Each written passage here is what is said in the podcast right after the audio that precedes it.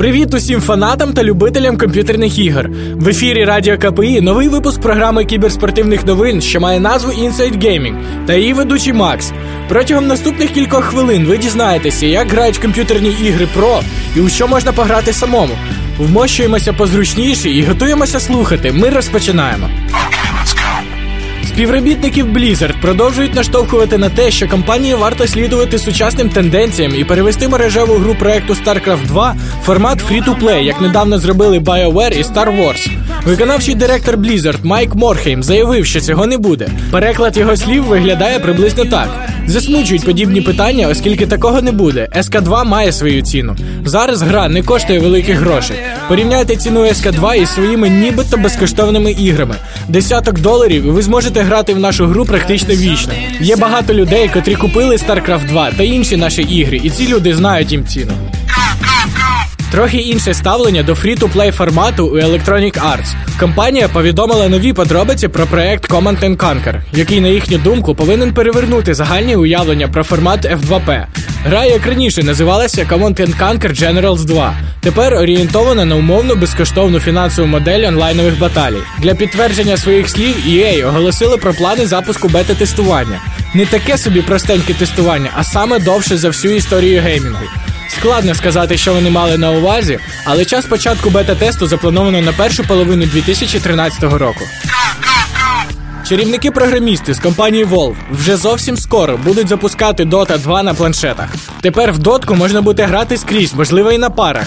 Отже, любителі і про усім вже давно відомої гри не будуть прикованими до екранів своїх ПК чи лептопів. Цитую представників Valve.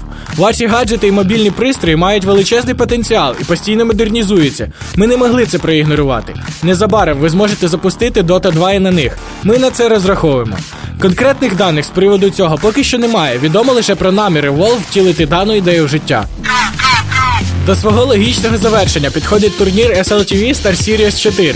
Протягом певного часу гравці та команди провели між собою значну кількість онлайнових битв. І от вже незабаром, а саме 22 та 23 грудня в Київ Кіберарені визначаться переможці одного з найвідоміших СНДшних турнірів. Нагадую, що змагання проходять у таких дисциплінах, як Dota 2, World of Tanks, Point Blank та Counter-Strike Global Offensive. Отже, одразу після кінця світу, 21 грудня, йдемо в кіберарену і вболіваємо за своїх фаворитів. Видання Playfront, посилаючись на невідоме джерело, опублікували деякі подробиці про проект Battlefield 4, який за чутками вийде вже в наступному році. Тому просіть Діда Морози чи Йолло Пукі, нехай прискорює випуск гри і несе диск вам під ялинку. І нехай разом прихватить SK2 Heart of the Swarm.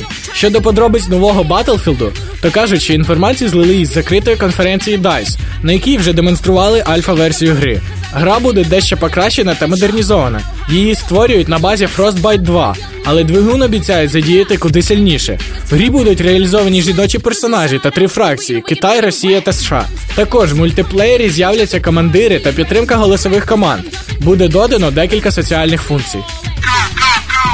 Вихід Bioshock Infinite перенесено ще на один місяць. Майже так сказав на прес-конференції з нагоди прев'ю гри Кен Левін, голова Irrational Game. Він пояснив це тим, що у грі ще є баги, які можна пофіксити, і що зайве полірування грі не завадить. На мою думку, гра в них має вийти більш ніж ідеальною. Фанати серії не пробачать такої затримки гри, якщо вона не буде шедевральною.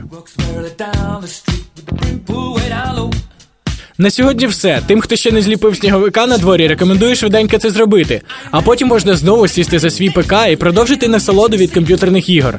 Проте не забуваємо про сесію. Більше кіберспортивних новин в групі ВКонтакті слеш КПІ Геймінг. Повтори випусків, як завжди, на сайті Радіо КПІ. З вами був Макс, а.к.а. Ghost та Inside Gaming. Good luck, have fun!